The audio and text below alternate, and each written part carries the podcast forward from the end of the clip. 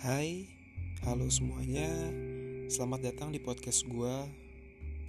Jadi, di balik suara ini ada seorang anak laki-laki imigran dari surga yang diselundupkan oleh ayahnya di kamar pengantin dan tegang.